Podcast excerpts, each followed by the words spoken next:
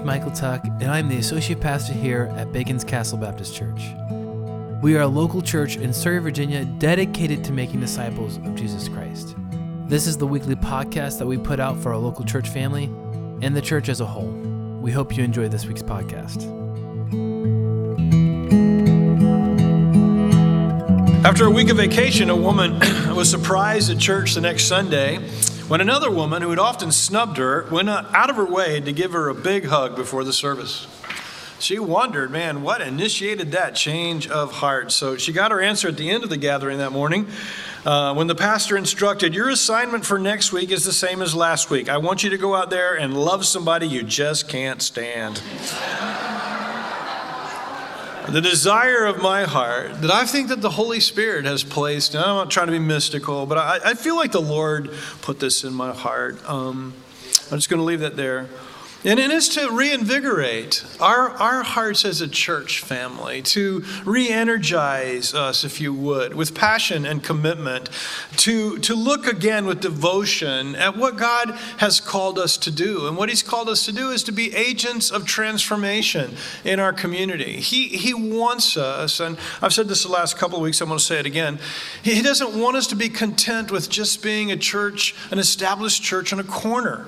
He wants us to actually actually be a church who is transformational. And what I mean by that is that, that we make a difference, that we actually impact and affect things around us so that they change.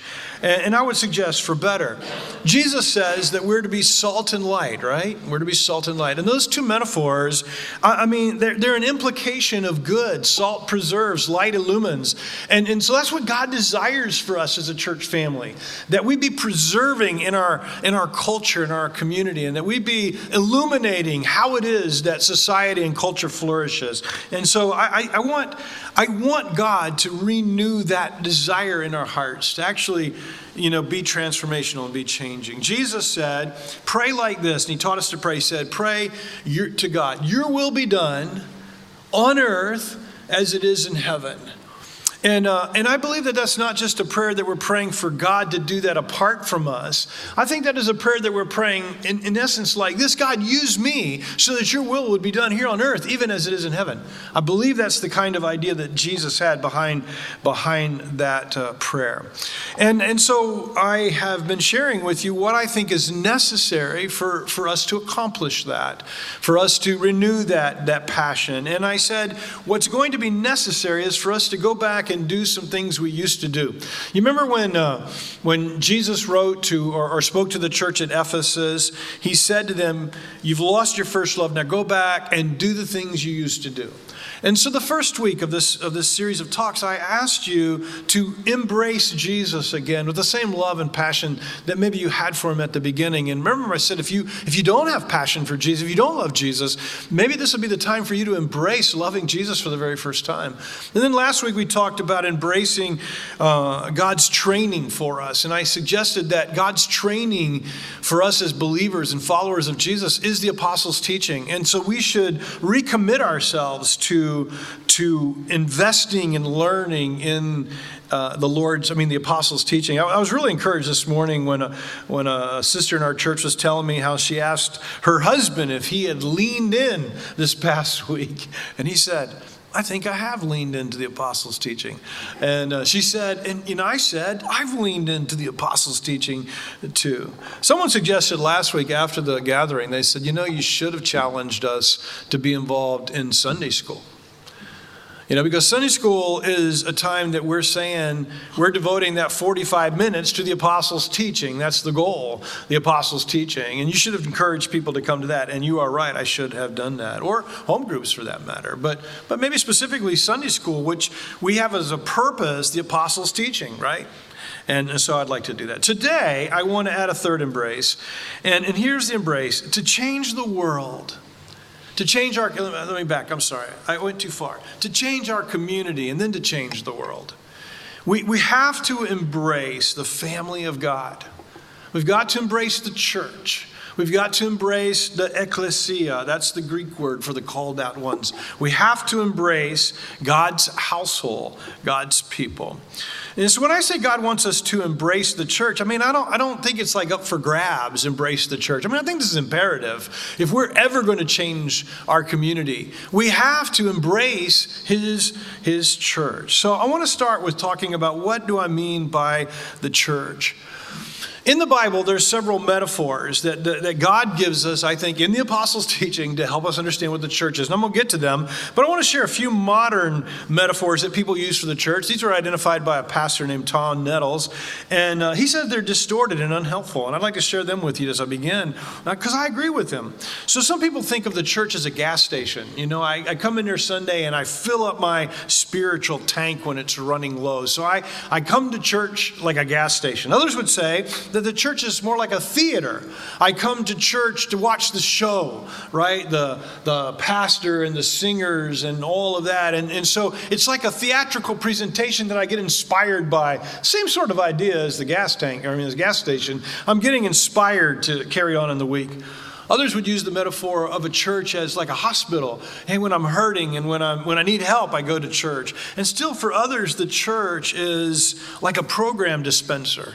It's the place I go for my kids, you know, because I got good programs for my kids and a lot of good stuff for my, my kids. And so we kind of see the church as like this this retail program place, right, where we can find the best stuff for our kids. And, and I'll, be, I'll be honest, I've talked like that. I've spoken like that about the church. I've had those sort of thoughts about the church, but I agree with Pastor Tom.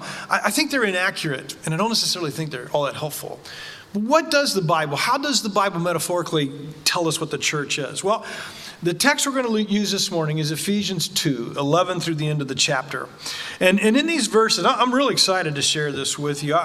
So, what I'm going to do is we're going to work our way through those verses, and I'm going to show you three metaphors that the apostles gave us to help us understand what the church is.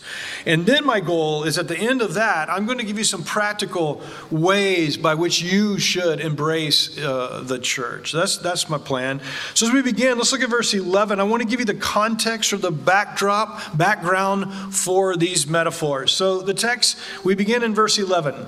So then, remember that at one time you were Gentiles in the flesh, called the uncircumcised by those called the circumcised, which is done in the flesh by human hands.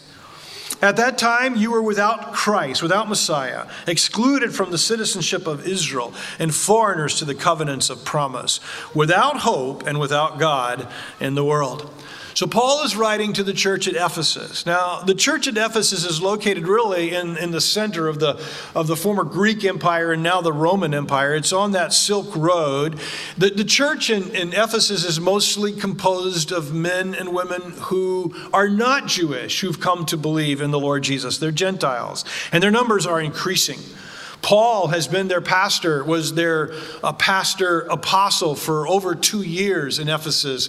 And when he left, or after he left, at some point he sent Timothy, and Timothy can continue to serve there. In fact, in your Bible, 1st and 2nd Timothy are written to Timothy while he's at the church at Ephesus, sort of leading, there being the lead apostle, lead pastor over those believers.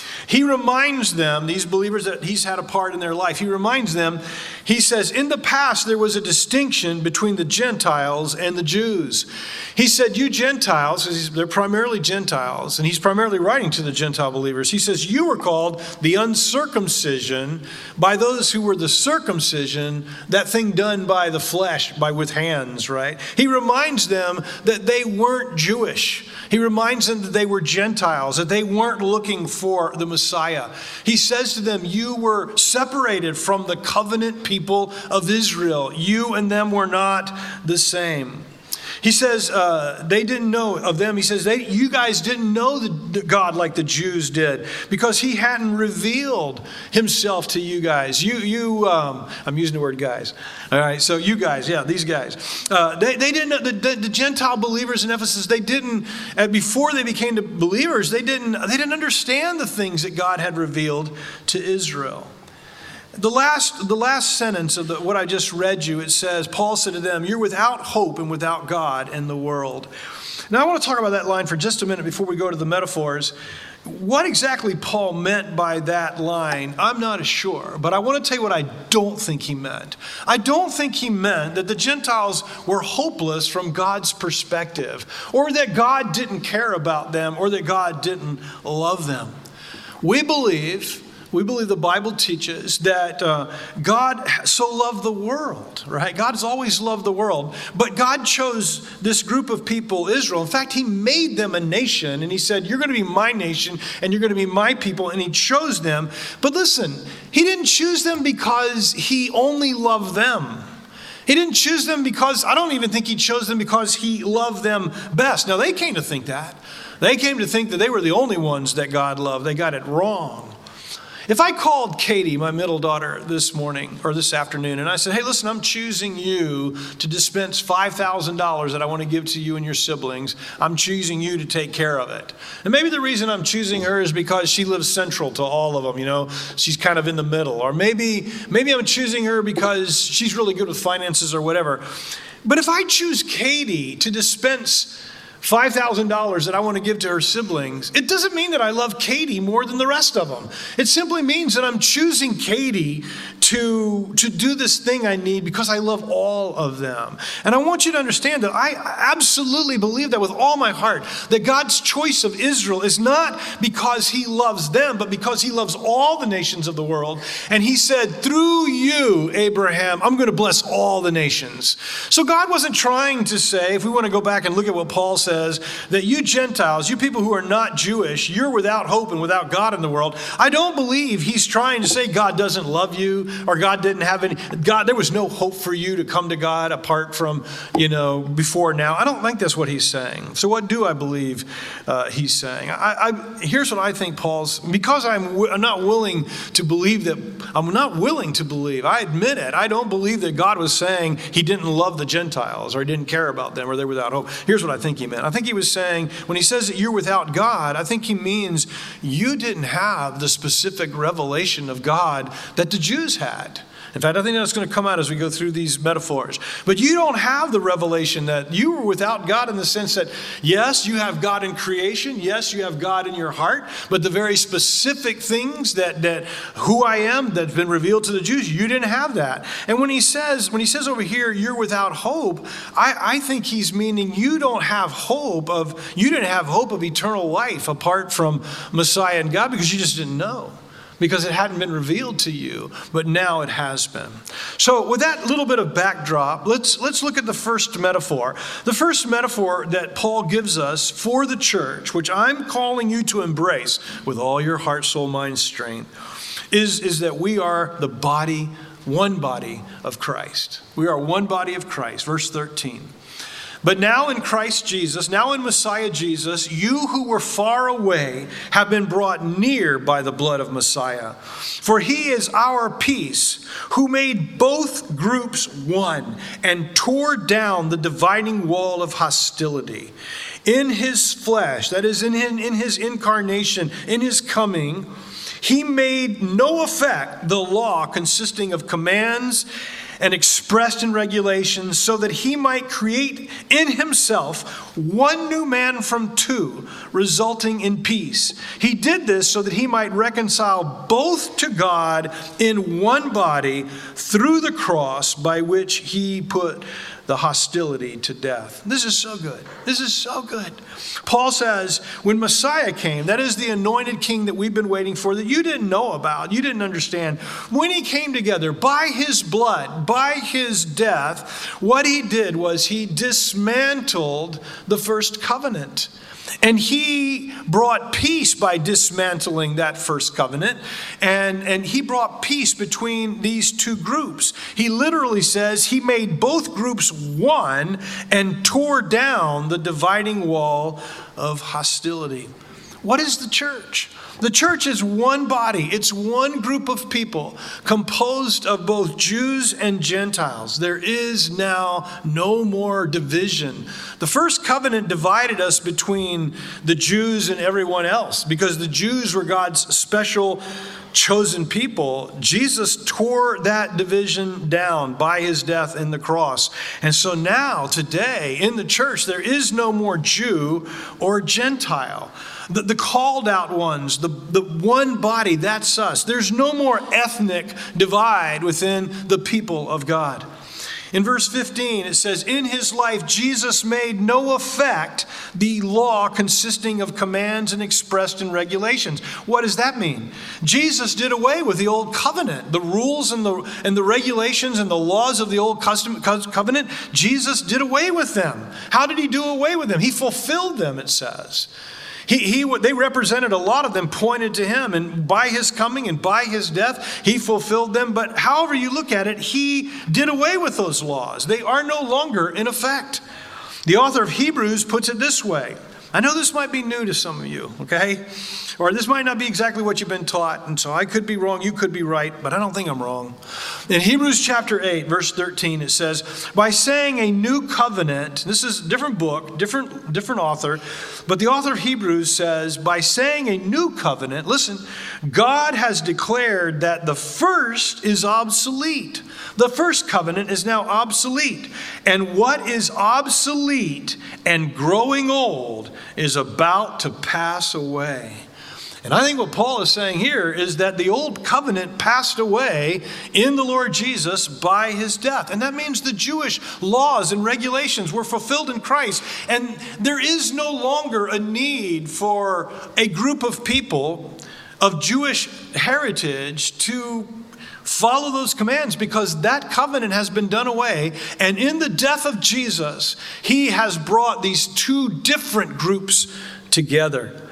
So, so that it says, it continues, so that he might create in himself one new man from two, resulting in peace. God created something new out of the Jews and the Gentiles. This new man. Who is this new man? Well, this new man is the follower of Jesus. This new man is the Christian. This new man is the disciple. And so we get to the metaphor in verse 16. He did this so that he might reconcile both to God in one body through the cross by which he put the hostility to death. Jesus did away between the hostility that was never God's intention between the Jews and the Gentiles. He erased it, he eradicated it. He brought us all together in one. Now, Paul elaborates on this metaphor of one body later on in this same letter, chapter 4. He says, Jesus is the head of the body. What are we? We're the body, right? We're the body of the Lord Jesus. To the church at Corinth and to the church at Rome, he uses the same metaphor again. He says, We're one body. In this, in this case, he's trying to say, Each of you have different parts. You're the eyeball or the toe or the finger or the heart or whatever. You're different parts that make up the body. This metaphor continues. But for now, in this particular incident, Paul is saying the church is the body, this one body of believers composed of men and women of every ethnicity, of every walk of life, of every race. And God has removed the hostility between all of us. So, you know what that means? That means the Palestinian Christian and the Israeli Christian. They can be brothers, and there is no more hostility between them. You know what this means? That the former jihadist and the American missionary. They can become brothers in the body of Christ because there is no more, there is this no more distinction. Jesus has made the two men one. He's done away with the, the first covenant that separated us. Jesus fulfilled it and did away with it. Here's the second metaphor. The second metaphor is that we are one family. Verse 17. He came and proclaimed the good news of peace to you who were far away, and peace to those who were near. For through him we both have access to one Spirit, to the Father. So then, you are no longer foreigners and strangers, but fellow citizens with saints and members of God's household. Those who were far off from the covenants were the Gentiles. They were us, people like us. Some of you know Zach has Jewish heritage, but maybe most of us in this room, we're all Gentiles. And, and, and back then, we were far off from the covenants. I mean, we didn't know the, the revelation. What, what advantage was it to be Jewish? Man, you had all the covenants, you had all the laws, you had the revelation of who God was. The Gentiles didn't have that. You were far off, right? And here Paul says, we're proclaiming good news that those of you who are far off Gentiles and those of you who are close, you're Jewish, you've been made one. And you all have both, you both now have access in one body to the Father through his Spirit. And, and, then he goes on, let me, let me go on, I don't want to get ahead of myself. Then he gets to the metaphor. And in the metaphor here, he says, We are all fellow citizens with the saints, and members of God's household. In other words, we're family. We're no longer foreigners. We're no longer strangers to each other. And we're, we're even better than that. We are the household of God, we are family. And I'm not sure why, but this is my favorite, personally, this is my favorite metaphor for the church.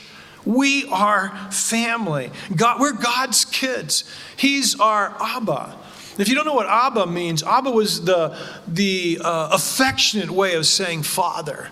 And I don't know what you called your father, but I didn't call him father. If you call him father, that's great. I, I called him daddy, right? And then I called him dad. They call you papa, right? So there's affectionate ways of, and, and, and that's what the New Testament teaches us that whether you're Jewish and close or Gentile and far away, you're all now one family with direct access to God through the Spirit. We are, we are family. And I, and I tell you what, I, I think the reason why this is so important to me is I think the greatest gift that God ever gave us was family. I mean, that's my opinion. I mean, after life, He gave me life. Without life, there's nothing, right? But He gave me life. But after that, I think one of the greatest, if not the greatest gift of all, is family. A place where people love me or love us, and let me make it plural, love us and cherish us, and they're, they're with us, and they they serve us and they are served by us and they unconditionally accept us. And when we screw up and mess up and fall down, they unconditionally help us up and, and they're willing to confront us when we need to be confronted and help us when we need to be helped. That's why I just, I love family. And for some of you, family wasn't like that, and I get it. I get it. Some of you had dysfunctional families, and so what I'm talking about is, is strange to you. But let me tell you what family was supposed to be. Family was supposed to be what I just said to you a minute ago a place where you're cherished, a place where you're unconditionally loved, a place where you're helped, a place where you know, you're supported, a place where you're challenged when you're wrong, all of that. And that's what Jesus made us family. And, and if you would just take the metaphor of the biological family, you know, we, we, we share the same blood. Did you know that? We're family because we share the same blood not the DNA kind of blood that runs and courses through my kids and, and me. I'm talking about the blood of Jesus that is what has united us as a family. We share the same blood. We share the same ancestry, too. Did you know that? All our brothers and sisters that have gone on before us, who have laid down their lives for Christ, the, the great men of old, the great women of old, they are our ancestors. They are, the, they are the, the great cloud of witnesses that is out there for us to see, and they are family. They are our ancestry. That's what the church is. It's a unified body, but it's a family. Here's the third metaphor. Verse 20. You are members of God's household, built on the foundation of the apostles and prophets, with Christ Jesus himself as the cornerstone. In him, the whole building being put together grows into a holy temple in the Lord. In him, you are also being built together for God's dwelling in the Spirit. So here's the third metaphor we are the temple of God. We're the temple of God, the holy temple of God. Now, in the first covenant under Israel, when God, when God chose, and I shouldn't say chose, God made Israel. God made them and, and He chose them and He made them into a nation. When He did that, He He gave them a temple, right? It was a literal stone and mortar temple. And he actually he put his presence in that place. I mean he took it from there a couple of times but he also put his presence in that place. But in 70 ad the armies of god they were the armies of rome but they were the armies of god. They destroyed the temple.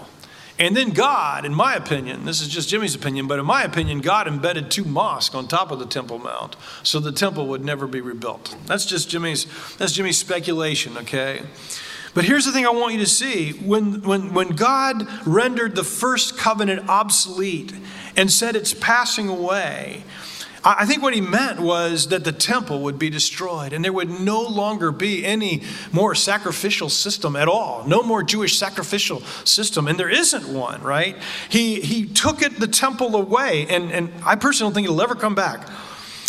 But here he didn't leave himself without a temple, everyone. Listen, this is, this is the teaching of the New Testament. He did not leave himself without a temple. We are the temple of God. That's, that's what he says right there in the text. You, on the foundation of the apostles' teaching and on the cornerstone that is Jesus, our King and our Messiah, God has built a new temple.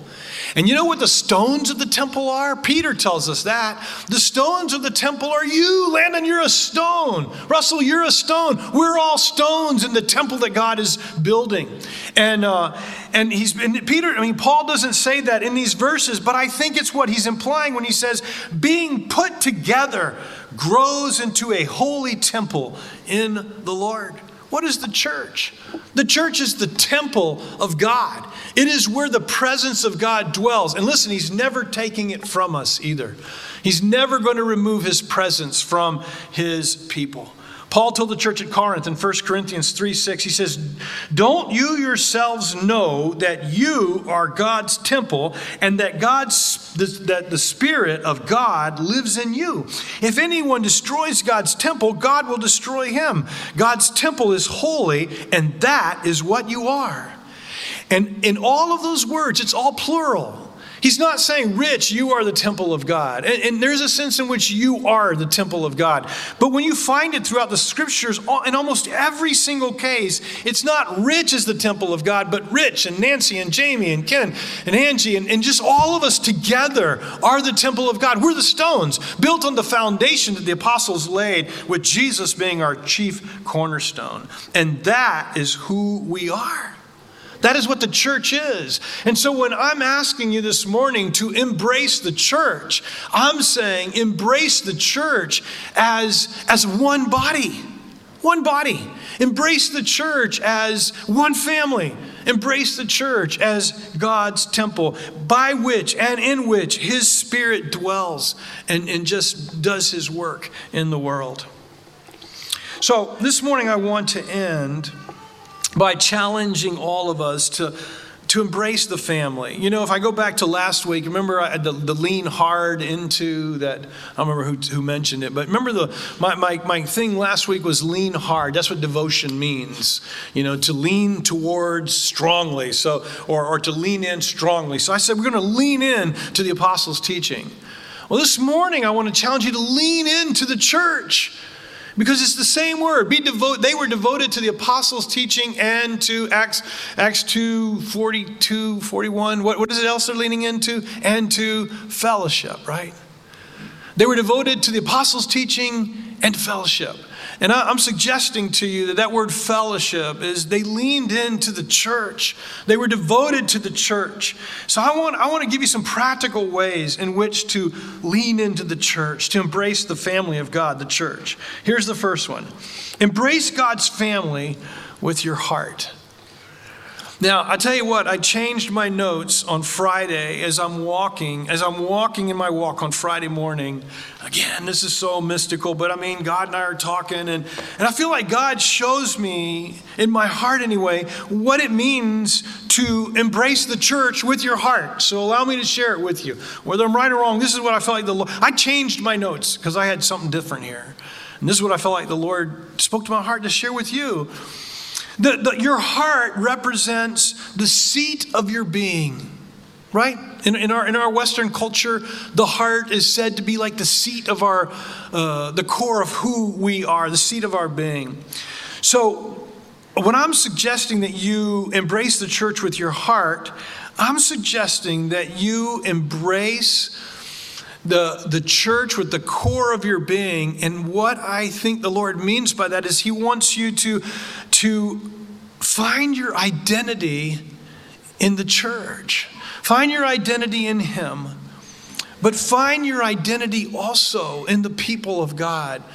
Let, let the people of God embrace the people of God as your family so that you find your, your purpose and your worth and your significance in Him. Again, I, th- this is under Jesus, right? We, we have to find those things in God, not in other people. But find significance and worth also in the fact that you belong to God's family. You're a part of His family. So let me see if I can illustrate this a little bit. So when I think about my biological family, I don't think I'm wrong in saying that my heart, my identity is wrapped up in those six kids and, and their spouses and my grandchildren. They, they, they are, in a sense, my identity. I am their dad. I am her husband. I am their granddaddy, right? Our identities are intertwined, and my heart is towards them. I, I, I, don't think that I don't I don't want to find my identity apart from them. I want to I want you to know that I'm their dad. I'm their granddad. I, I want you to know that I love them. That I that I am absolutely connected to them. I held my newest grandson just the other day, and it was instantaneous. Well, I said just the other day, a few months ago. Uh, it was instantaneous. I mean, the connection to that little boy was, I can't explain it, but he's me and I'm him, you know? And what I'm trying to say to you is that when, when I'm saying embrace the church with your heart, I'm saying find that same identity with God's people. Find that same connection with God's people. And I can't explain it for myself, but I'll tell you this when Jimmy fell in love with Jesus, he fell in love with God's people at the same time. And they were inextricable for me. I, I know that doesn't happen to everyone, but that's how it happened to me. And, and the church became my people. They, these are my peeps. I mean, the, the, I, I, was identifying with those folks, you know? And, and that's what I'm saying. What I'm saying to you, embrace the church with your heart, I'm saying find your identity with those people who love Jesus and who are the body, who are the family, who are the temple of God. Find, find, some, find your identity um, in them. That's what I'm asking you to do. Um, how, how, do you do that? And let's go back to last week real quickly. Is, is, this, a, is this an emotional thing or is this a willful thing? And, and, and yes, it's both. I mean, I don't know how to. I don't know how to help you find or have the heart where it's emotive and you're and you. You know, I don't know how to help you do that. But you know, marriage is sort of like that, isn't it? We enter into marriage. It's usually emotively driven. There's passion. There's there's uh, desire. Um, there's what we call it infatuation, right? But you know how marriage continues? It doesn't continue with infatuation. It continues with commitment. It continues with decision. And uh, it was Dietrich Bonhoeffer who said this. It's, it's just an absolutely incredible line. He said, "It's you know this is how Americans think." Not American Christians. This is how Americans think. Love will keep us together. Love will make the marriage. Dietrich Bonhoeffer wrote a young couple who was getting married from prison, and he said, It's not love that'll keep your marriage, it's your marriage that'll keep your love. In other words, it's your commitment to your marriage that's going to make you uh, that love that wanes, it comes and goes, it ebbs and it ebbs and comes. you know that that commitment is what's going to keep you through through that. So I would say to you, um, you know, f- fall in love with the church and love it from your heart and, and embrace it from your heart, and by that find your identity with God's people. Some of you, church is something you come to. It's something you come to on Sunday morning, but your identity's not wrapped up with God's people. These aren't your peeps. This is just where you go on Sunday morning. And, and even then, a lot of times it's because you feel like it, not because these are my people. This is my family. This, I'm one body with them. I'm the temple of God. I can't help but be with them when they gather. And, and so I'm, I'm asking you to pray and ask God, God, change my heart so that I'm embracing. And listen, if we're going to change the community, you've got, we've got to embrace the church. We've got to embrace God's family, God's temple, God's body. If we don't, we're not going to change anything. We're not going to affect anything. Number two, I'm sorry, I'm, I'm going kind of slow here. Embrace God's family with your mind. How you think affects what you do. It just does, it can't help it how you think affects how you live, what you do. So, so Paul tells the Philippian church in one of his apostle teaching letters, he says to them, you know this, brothers and sisters, whatever is true, whatever is honorable, whatever is right, whatever is pure, whatever is lovely, whatever is commendable, whatever is excellent, if anything is worthy of praise, what does he say to do? Think on these things. Think on these things. If you're going to embrace the church, you, you, have got to embrace it with your, with your mind. You've got to think on these things. This is why it is so important. Parents, listen. If you're, if you're homeschooling your children, this is why it's so important that you teach your children to think about the world through a biblical lens which we call worldview. Your worldview is the lens by which you examine the world. And by the way, folks, listen, wake up, man. Most Americans in our culture, they no longer share our worldview if they ever did. They don't look at the world the way you and I do. And we like to think that everybody looks at the world the way we do, and it's just a few people out there that are disagreeing with us. It's not that way. It's not that way. But this is why it's so important that you teach your young ones that, that when they're in that, that formative, you teach them, you teach them what worldviews are. You teach them how people look at the world through different lenses, and you teach them to look through God's lens at the world. You give them that Christian worldview. But here's my point as it relates to the topic today how you think about the church is going to affect how you are with the church. How you think about the church is going to affect whether you embrace the church. So, if in your mind you believe that the, the, the, church is the family of God and it's important and it's a priority and it's consequential, then you'll treat it like that. But if you don't think that way, you're not going to behave that way. In fact, in fact I'll, I'll, I'll give you this look at what you do and then work backwards because what you do is really coming from how you think. So just look at what you do. If you want to know what you think, look at what you do. That's true for me. It's true for all of you. If you really want to know what you think, look at what you do. Because our thinking affects what we do. Now, let me go back to my biological family. Uh, man, I think about them. I think about them often. I think about them with great affection. I think about, I think about all the good stuff with them. I, I, don't, you know, have there been hurts? Have my children hurt me? Has there been things that, that I've done that hurt them or stumbles or whatever? Yes, absolutely. But man, I don't think on those things. I think on the kindnesses. I think on the, I think on all the good stuff about my family. And you know that's what we have to do with the family of God. We, we have to think about the good stuff. Think about all our victories and, and, and think about the church the way God wants you to think about the church because it'll affect whether you embrace her or not. Number three, embrace God's family with your time. Never known two people to fall in love who haven't desired to spend time with each other. I mean, time and love, they go hand in glove with each other. If you love something, you spend time with it. If you don't love it, you don't spend time with it. It's simple math. Love equals uh, time, time equals love. I think that's true. You know, in light of this point, I decided to ask Anne if she felt like we spent enough time together. Not really. She texted me back from the other room. I'm just kidding. We were in the same room, sitting on a couch side by side. to embrace the family, to love the church, is to spend time with her and to distance yourself from the church. To do that, it's antithetical. It's not embracing the church. It's not loving the church. I'm not trying to manipulate you. I'm just trying to be honest.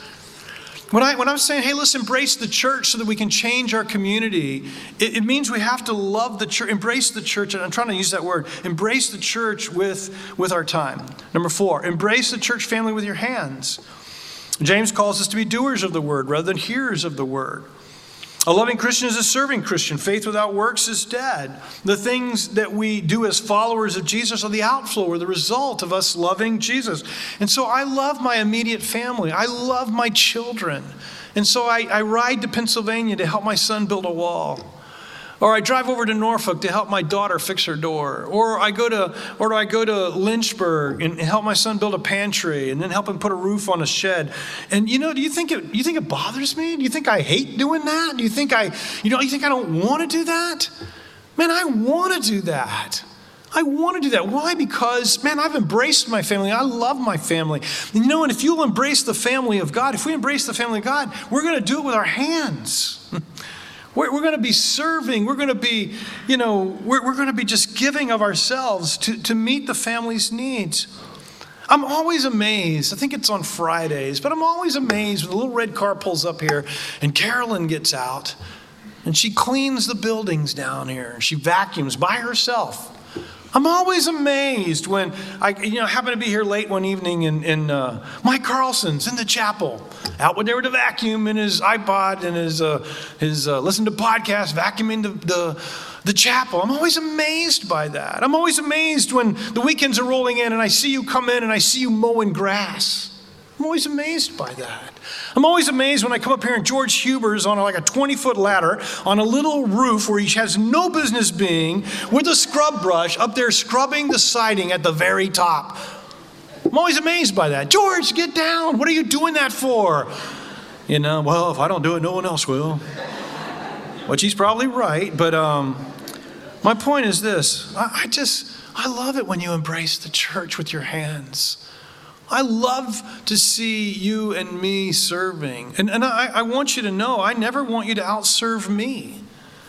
I mean, what I mean by that is, sure, I'm vocational, but that doesn't exclude me from loving the church with my hands and loving the church with my abilities. 1 Peter 4 says, Above all, keep loving one another earnestly, since love covers a multitude of sins. Show hospitality to one another without grumbling. As, as each has received a gift, this is talking about the body, as each has received a gift, use it to serve one another. As good stewards of God's varied grace, whoever speaks, as one who speaks oracles of God, whoever serves, as one who serves by the strength that God supplies, in order that in everything God may be glorified through, uh, through Jesus Christ. And, and I don't necessarily mean that serving the church means that we just have to serve in the context of, of our small family. There's lots of ways to serve that, that extend to the greater body of Christ, not just to our little microcosm of the church, our church family. And then finally, embrace God's family with your mouth. And uh, what I mean by this is embrace God's family by speaking well of your church. Paul talked about your mouth, and he said, Let your mouth be to the building up of others around you, not to the tearing down of the same. So your, your tongue can be like a hammer, and that hammer can either build up or it can destroy and tear down. And this local family of God, and we're part of the greater church, and, um, and it's a beautiful thing that God loved his church and died for his church, and his spirit empowers us. It's a beautiful thing. And it's so beautiful that we should talk about it.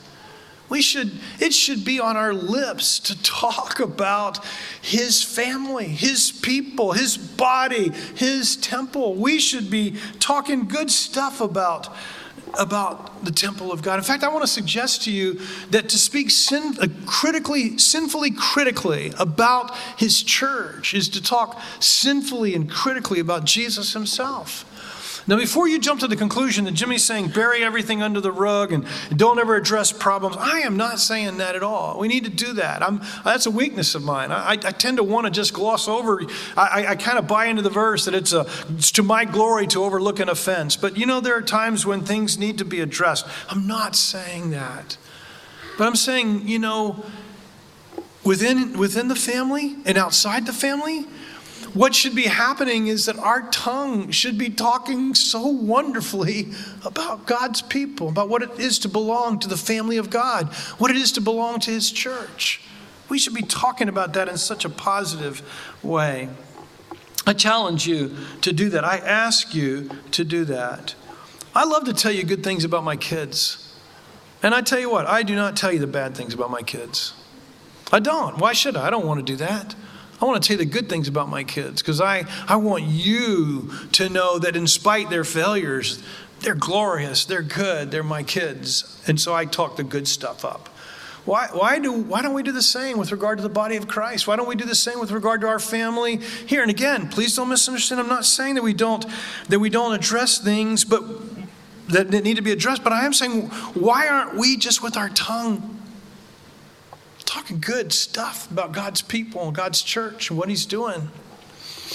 I love it when I, and again, this is social media, but, but I love it when I open my Facebook and there's a post from Eric. I'm not talking one of those crazy ones he posts all the time, but every once in a while, Eric will post this thing that says, Man, come join me at my church family this morning. I love my church family. And he'll often have posts like that. You know, so yeah, you can do that kind of thing too. But but but even more than that, why don't we just talk good about God's people to everybody that we run into face to face? Why don't we just talk about God's church? and talk about its goodness. And it doesn't have to be the goodness of our church family. It could, it could be the goodness of, of another church family.